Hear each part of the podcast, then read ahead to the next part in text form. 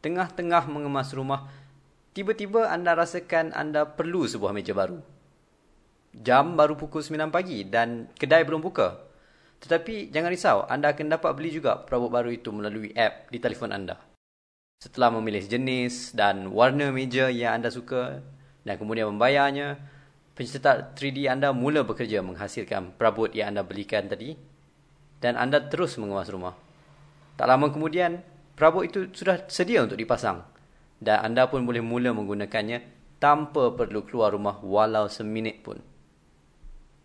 Mungkin nampak macam fantasi senario ini, tetapi itulah trend teknologi yang akan datang dan elemen-elemen tertentu di dalam senario tadi, terutamanya percetakan tiga D ataupun tiga D printing, sebenarnya sudah pun wujud pada hari ini. Di dalam podcast gelombang kali ini, kita meneroka dunia percetakan tiga D dan kemungkinan-kemungkinan dan kegunaannya bersama dengan Yuhan dari iMakerZone, sebuah syarikat yang menyediakan kursus dan perkhidmatan berkaitan percetakan tiga D. Kita bermula dengan sedikit penjelasan tentang kursus yang mereka jalankan dan cara untuk seseorang itu mula berjinak dengan percetakan tiga D. Macam di dalam workshop-workshop ni, boleh terangkan daripada A sampai Z, apa dia benda-benda yang, yang akan diajar, supaya macam daripada tak tahu apa-apa langsung, di hujung hari dah boleh ada butang ataupun arnab ataupun figure kucing. Okay, betul. Memang okay. So jadi biasanya kita buat workshop ni, dia sama ada uh, satu hari atau setengah hari. Kalau kurang masa, kita akan buat setengah hari. Ha, kalau ada lebih masa, kita akan buat workshop satu hari. Jadi biasanya workshop kita yang satu hari, uh, mereka yang datang memang dari public, tak ada um, tak ada background dalam tiga D printing atau design langsung. Jadi tapi mereka ada minat minat yang mendalam untuk tiga D printing, nak belajar. Jadi mereka datang pada awal pagi, mungkin pukul sembilan atau sepuluh. Kita akan ajar teori uh, tiga D printing dua atau tiga jam. Macam dari mana tiga D printing datang, apa jenis tiga D printing teknologi yang ada.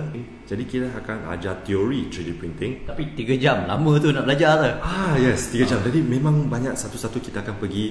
Bukan mendalam juga, just touch sikit-sikit saja. Ah, macam introduction kepada metal tiga D printing, full color tiga D printing.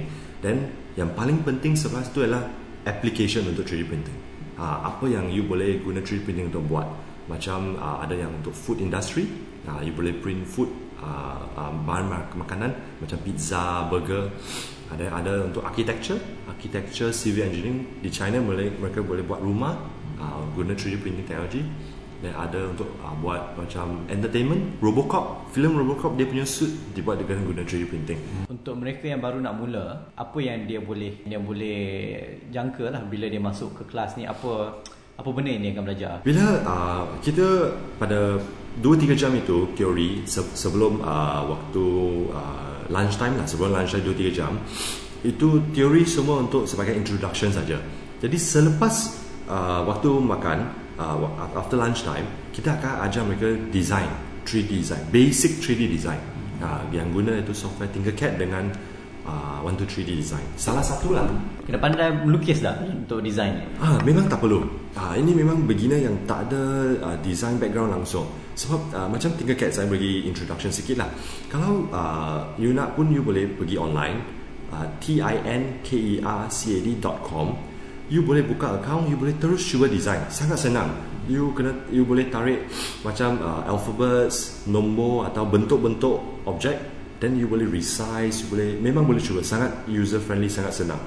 Ha, jadi selepas mereka design dua tiga jam selepas waktu makan, dan kita akan print sebelum mereka balik dan bagi uh, sam, uh, design sampel kepada peserta untuk bawa balik.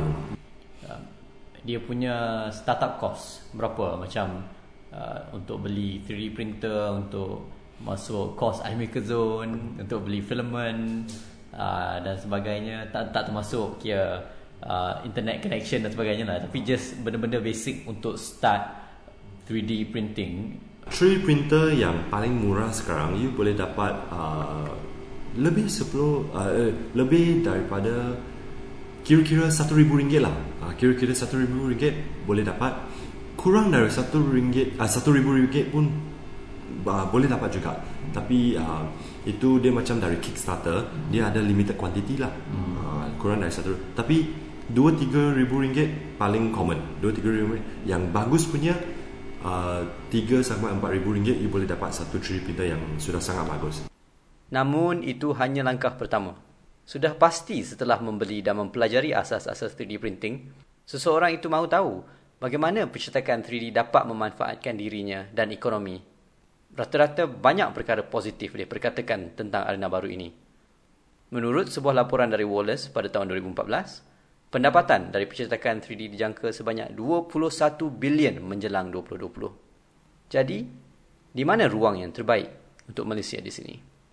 Adakah minat untuk tiga D printing tu besar? Kita ni boleh jadi macam mana? Kita boleh buat bisnes-bisnes ataupun negara yang banyak membuat tiga D printer tu sendiri, ataupun kita lebih kepada sudut design, sudut um, I P, dan um, kita ada potensi untuk menjual idea-idea kita kepada uh, ke online lah, sebab uh, bila dah ada file tu uh, O B J ke S T L, dia tak kisah, you upload masuk mungkin satu jenis iTunes untuk tiga D printing. Kalau siapa-siapa yang nak buka tu, tolong bagi royalty.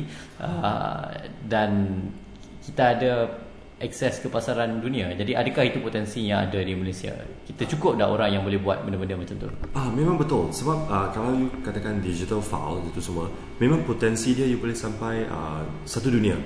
Tak ada, you upload kepada internet, you jual uh, tiga D model you, tiga D design you, memang mana-mana orang di dunia boleh download, boleh beli. Dia macam eBay atau Amazon, uh, dia besar macam tu. Jadi uh, macam yang you katakan tadi, potensi untuk tiga D printer di Malaysia, uh, printing services adalah satu. You, kalau you ada tiga D printer, you boleh buat printing services untuk orang, uh, buat prototypes, spare parts atau uh, minat or uh, uh, hobbies. Then Uh, manufacturing industry pun boleh buat services. Dan salah satu lagi ialah jual tiga D printer. Macam saya katakan tadi, hmm. you boleh jual uh, tiga D printer dari luar negara. Dan uh, tiga D modelers, uh, lebih banyak orang ada tiga D printer, mereka nak tiga D model untuk print, tiga D model, tiga D design untuk print guna tiga D printer. Jadi tiga D modeling industry, tiga D design industry pun you boleh uh, menceburi bidang itu untuk jadi uh, expert untuk tiga D design modeling untuk tiga D printing. hmm. Sebab Uh, masalahnya sekarang untuk tiga D modeling juga, bukan semua model yang designer model boleh di, di print, boleh dihasilkan menjadi objek. uh, Memang ada uh, sedikit rule lah, tiga D printing rule. Macam you kena bagi thickness, uh, minimum thickness untuk objek, uh, atau minimum uh, size, uh, itu semua. Jadi uh, specialist untuk uh, specialist design tiga D modeling, tiga D design untuk tiga D printing memang ada kriteria dia yang you kena belajar sikit. Design tu bukan satu benda yang um, yang fizikal, dia bukan benda yang boleh pegang. Betul. Tapi kita, bila kita download atau kita ambil file daripada pen drive siapa-siapa, kita boleh buat benda tu. Jadi uh, macam mana masyarakat tiga D printing cuba memastikan copyright ataupun uh, hak I P untuk designer tu terjaga? Di, di Malaysia adakah usaha-usaha untuk, dari satu segi untuk untuk kawal lah macam mana model-model ni dikongsi, adakah designer dibayar dan sebagainya? Ah, uh, ini memang uh, betul apa yang kata, memang masalah yang besar dalam uh, industri tiga D printing sekarang. Bukan saja di Malaysia tapi di satu dunia juga. Designer yang buat design sendiri, tiga D models sendiri, mereka jual online. Okay, mereka jual model-model mereka online. Jadi uh, consumer yang yang sukakan model itu, mereka beli. Mereka boleh beli tiga D model itu. Dari mereka download file itu, uh, mereka boleh print di printer mereka sendiri. Tapi memang sangat susah untuk jaga uh, copyright dia. Sebab kalau consumer yang beli, dia download dalam komputer, dia memang boleh copy, dia boleh duplicate punya. uh, Melainkan kalau ada software baru yang boleh menghalang file itu daripada di di di dicetak, di copy banyak-banyak. Ah, baru boleh ada possibility untuk uh, jaga copyright dia itu. Tapi sampai sekarang memang susah sebab dia digital file. Macam yang kata, dia memang digital file. Hmm. Dia macam P D F, macam Microsoft Word, memang senang nak copy. Uh, tapi jadi memang susah untuk uh, jaga um, pada sebelah designer lah, memang sangat susah untuk jaga uh, uh, mereka punya copyright untuk digital uh, tiga D models dan tiga D design. Anehnya, walaupun eksperimen-eksperimen berkaitan percetakan tiga D muncul tiap-tiap hari dari syarikat-syarikat dan universiti-universiti di Eropah dan Amerika, kegairahan yang sama tidak dapat diperhatikan terbit dari Asia. Yuhan berpendapat di sinilah peluang untuk iMakerZone memainkan peranan untuk memacu perkembangan pencetakan tiga D di Asia Tenggara. Untuk iMakerZone, kita nak jadi uh, tiga D printing service provider yang terbesar di Asia.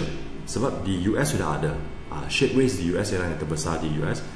Uh, uh, Sculpteo, Sculpteo terbesar di Europe, tapi di Asia, Asia, Southeast Asia memang belum ada lagi yang satu syarikat besar yang prominent uh, untuk printing services, draw tiga D printer.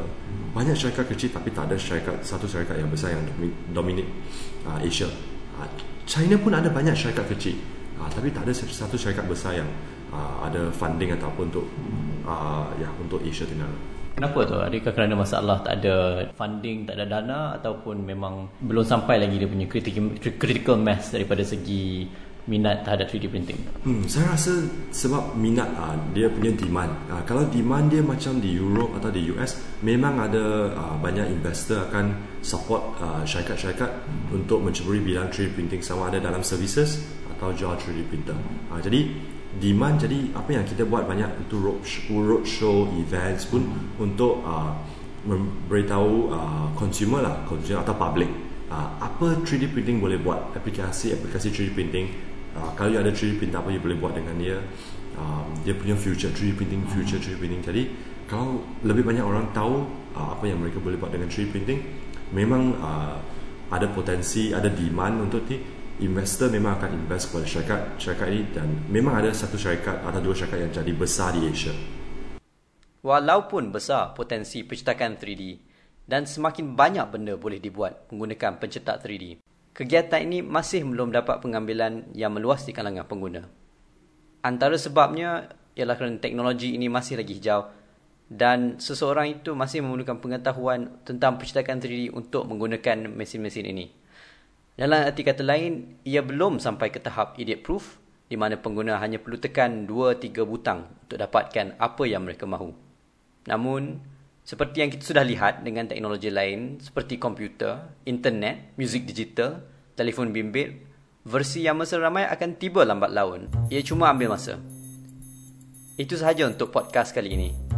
Baca lagi tentang pencetakan tiga D melalui link-link yang ada disediakan dalam artikel di laman Gelombang. Dan jangan lupa langgan kepada newsletter Gelombang melalui link di laman Gelombang juga di gelombang dot wordpress dot com. Sehingga lain kali, Assalamualaikum dan selamat menunaikan ibadah berpuasa.